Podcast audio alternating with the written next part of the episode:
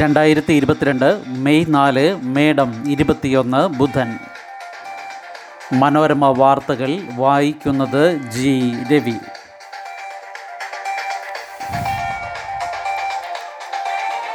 ഇന്ന് വൈദ്യുതി നിയന്ത്രണത്തിന് സാധ്യതയില്ല. സംസ്ഥാനത്ത് ഇന്ന് വൈകുന്നേരം നൂറ്റി അൻപത് ഇരുന്നൂറ് മെഗാവാട്ട് വൈദ്യുതിയുടെ കമ്മി പ്രതീക്ഷിക്കുന്നുണ്ടെങ്കിലും കാര്യമായ നിയന്ത്രണം വേണ്ടിവരില്ല. ഇന്നലെ അവധി ദിവസമായിരുന്നതിനാൽ നിയന്ത്രണമില്ലായിരുന്നു. ഇന്നലെ പവർ എക്സ്ചേഞ്ചിൽ നിന്ന് നൂറ്റി അൻപത് മെഗാവാട്ട് വാങ്ങിയത് കൂടി ചേർത്ത് നാലായിരത്തി ഒരുന്നൂറ് മെഗാവാട്ട് ലഭ്യമായതിനാൽ നിയന്ത്രണം പൂർണമായും ഒഴിവാക്കി. ഇന്നും എക്സ്ചേഞ്ചിൽ നിന്ന് നൂറ്റി അൻപത് മെഗാവാട്ട് ലഭ്യമാണ്. പുറമെ നൂറ് മെഗാവാട്ട് കൂടി പ്രതീക്ഷിക്കുന്നു. ഇന്ന് വൈകുന്നേരം ഉപയോഗം നാലായിരത്തി നാനൂറ് മെഗാവാട്ട് ആകുമെന്നാണ് പ്രതീക്ഷ. നാലായിരത്തി ഇരുന്നൂറ് മെഗാവാട്ടിൽ കൂടുതൽ കൈവശമുണ്ട്. മറ്റു പ്രശ്നങ്ങൾ ഉണ്ടാകുന്നില്ലെങ്കിൽ നിയന്ത്രണം ഒഴിവാക്കുമെന്നും ബോർഡ് അധികൃതർ അറിയിച്ചു.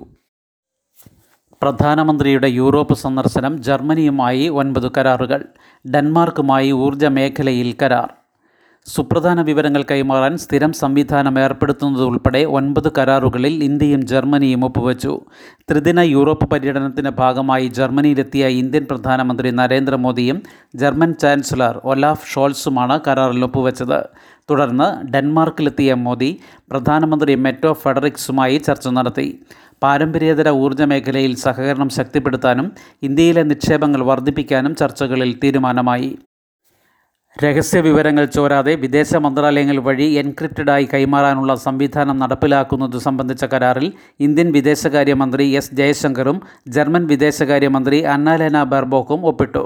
റഷ്യയുടെ ഉക്രൈൻ ആക്രമണം സംബന്ധിച്ച് ഇരു രാജ്യങ്ങൾക്കും വ്യത്യസ്ത അഭിപ്രായം നിലനിൽക്കുമ്പോൾ തന്നെ ഉക്രൈനിൽ സമാധാനം പുനഃസ്ഥാപിക്കണമെന്ന് മോദിയും ഷോൾസും സംയുക്ത പ്രസ്താവനയിൽ ആവശ്യപ്പെട്ടു.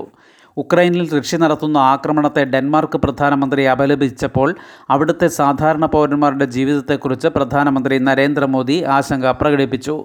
ജർമ്മനിയിൽ ബിസിനസ് വട്ടമേശ സമ്മേളനത്തിലും ഇന്ത്യൻ സമൂഹത്തിന്റെ സമ്മേളനത്തിലും പ്രധാനമന്ത്രി പ്രസംഗിച്ചു. കുത്തിവയ്പ്പ് നിർബന്ധിച്ചെടുപ്പിക്കാനാകില്ലെന്ന് കോടതി. വാക്സിൻ നിഷേധിക്കാനുള്ള സ്വാതന്ത്ര്യവും ഭരണഘടന ഉറപ്പ് നൽകുന്നുവെന്ന് സുപ്രീം കോടതി ഒരാളെയും നിർബന്ധപൂർവം കുത്തിവയ്പ് എടുപ്പിക്കാൻ കഴിയില്ലെന്ന് സുപ്രീം കോടതി വ്യക്തമാക്കി. ജീവന്റെയും വ്യക്തി സ്വാതന്ത്ര്യത്തിന്റെയും സംരക്ഷണം ഉറപ്പു നൽകുന്ന ഭരണഘടനയുടെ ഇരുപത്തിയൊന്നാം വകുപ്പിൽ വാക്സിൻ നിഷേധിക്കാനുള്ള സ്വാതന്ത്ര്യവും ഉൾപ്പെടും. സർക്കാരിന് പൊതുജന താൽപ്പര്യാർത്ഥം നിയന്ത്രണങ്ങൾ ഏർപ്പെടുത്താം. എന്നാൽ നിയന്ത്രണങ്ങൾ നിയമാനുസൃതമായിരിക്കണമെന്നും കോടതി വിധിച്ചു.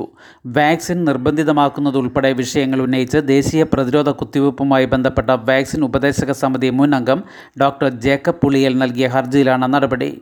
വാക്സിൻ കുത്തിവയ്പ്പ് വഴിയുള്ള വിപരീത ഫലങ്ങൾ ഓൺലൈനായി രജിസ്റ്റർ ചെയ്യാൻ വ്യക്തികൾക്കും ഡോക്ടർമാർക്കും അവസരം നൽകണമെന്നും ഇവ വ്യക്തികളുടെ സ്വകാര്യത സൂക്ഷിച്ചുകൊണ്ട് തന്നെ പൊതുജനങ്ങൾക്ക് പരിശോധിക്കാൻ സൗകര്യമുണ്ടാക്കണമെന്നും കോടതി വ്യക്തമാക്കി. കുട്ടികൾക്ക് വാക്സിൻ നൽകാനുള്ള നയപരമായ തീരുമാനം കോടതി അംഗീകരിച്ചു. ഇക്കാര്യത്തിൽ വിവിധ ക്ലിനിക്കൽ ട്രയലുകളിൽ ലഭിച്ച വിവരങ്ങൾ പൊതുജനങ്ങൾക്ക് ലഭ്യമാക്കാനും നിർദ്ദേശിച്ചു. കോവിഡിനെതിരെ കോവാക്സിൻ കോവിഷീൽഡ് എന്നീ വാക്സിനുകൾക്ക് അടിയന്തര ഉപയോഗാനുമതി നൽകുന്നതിൽ കേന്ദ്ര സർക്കാർ ധൃതി കാട്ടിയെന്ന വാദം കോടതി തള്ളി. കേന്ദ്ര സർക്കാരിന്റെ നയം ന്യായമായിരുന്നുവെന്ന് വിലയിരുത്തി. ഇതിനിടെ സ്പുട്നിക് വാക്സിൻ എടുത്തവർക്ക് മറ്റ് വാക്സിനുകൾ ഉപയോഗിച്ച് വീണ്ടും കുത്തിവയ്പ് നൽകണമെന്ന് ആവശ്യപ്പെട്ടുള്ള മറ്റൊരു ഹർജിയും കോടതി പരിഗണിച്ചു. അക്കാര്യം ആരോഗ്യ മന്ത്രാലയത്തിന്റെ നിവേദനമായി നൽകാൻ ജസ്റ്റിസ് ഡി വൈ ചന്ദ്രചൂഡ് അധ്യക്ഷനായ ബെഞ്ച് നിർദ്ദേശിച്ചു.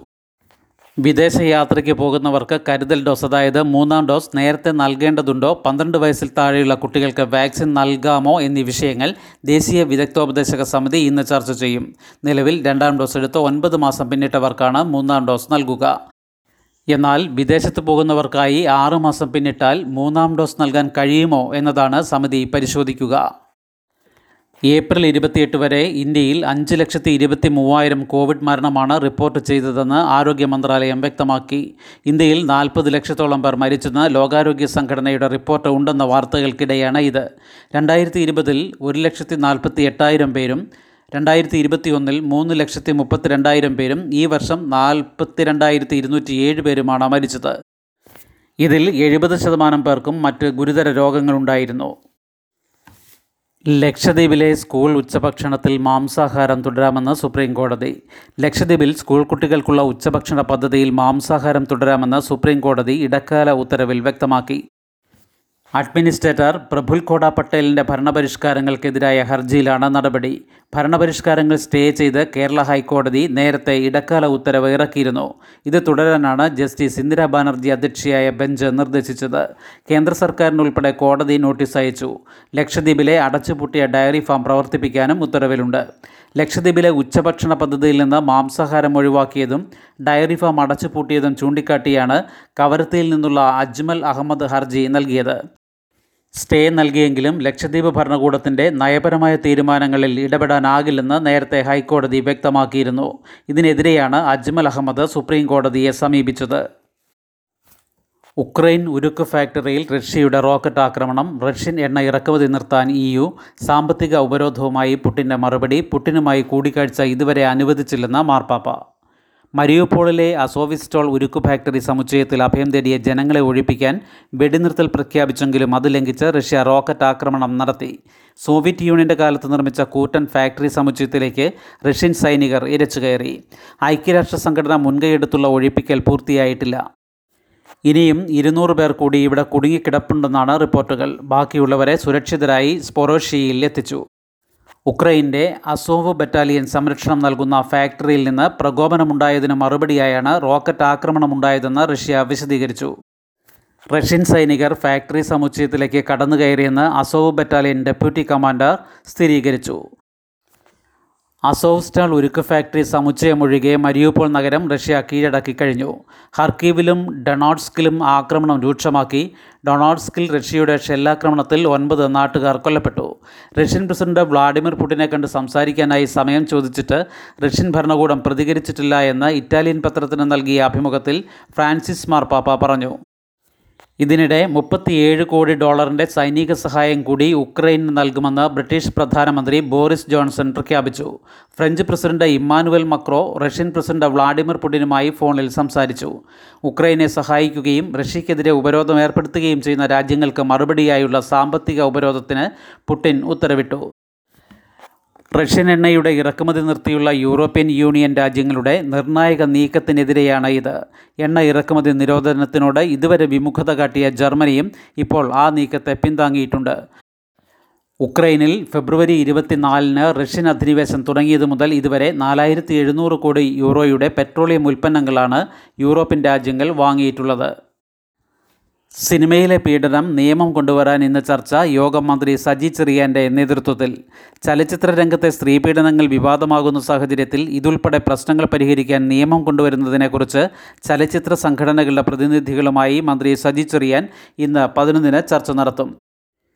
ജസ്റ്റിസ് ഹേമ കമ്മിറ്റിയുടെയും അടൂർ ഗോപാലകൃഷ്ണൻ കമ്മിറ്റിയുടെയും ശുപാർശകളുടെ അടിസ്ഥാനത്തിൽ സർക്കാർ തയ്യാറാക്കിയ നിയമത്തിന്റെ കരടാണ് പ്രധാന ചർച്ചാ വിഷയം. ചലച്ചിത്ര രംഗത്തെ വനിതകളുടെ സുരക്ഷ ഉറപ്പാക്കാനുള്ള വ്യവസ്ഥകളും ചൂഷണം അവസാനിപ്പിക്കാനുള്ള ചട്ടങ്ങളും അതിലുണ്ടാകുമെന്ന് മന്ത്രി സജി ചെറിയാൻ പറഞ്ഞു. കലാകാരികളെ ചൂഷണം ചെയ്യാൻ പാടില്ല. അങ്ങനെ പരാതി വന്നാൽ കടുത്ത നടപടിയുണ്ടാകും. ഇക്കാര്യത്തിൽ നിലവിലുള്ള നിയമം കൂടുതൽ ശക്തമാക്കാനുള്ള വ്യവസ്ഥകളാണ് കരട് നിയമത്തിലുണ്ടാവുക. ഇത് സംബന്ധിച്ച് എല്ലാ സംഘടനകളുടെയും അഭിപ്രായം അറിയുന്നതിനാണ് മന്ത്രിതല ചർച്ച. തൃക്കാക്കരയിൽ ഉപതെരഞ്ഞെടുപ്പ് വോട്ടെടുപ്പ് മുപ്പത്തിയൊന്നിന് വോട്ടെണ്ണൽ ജൂൺ മൂന്നിന്. ഉമാ തോമസ് കോൺഗ്രസ് സ്ഥാനാർത്ഥി എൽ ഡി എഫ് സ്ഥാനാർത്ഥി ചർച്ച ഇന്ന്. ബി ജെ പി സ്ഥാനാർത്ഥിയും ഇന്ന്. ആം ആദ്മി ട്വന്റി ട്വന്റി സംയുക്ത സ്ഥാനാർത്ഥി വന്നേക്കും. ശുഭദിനം. നന്ദി.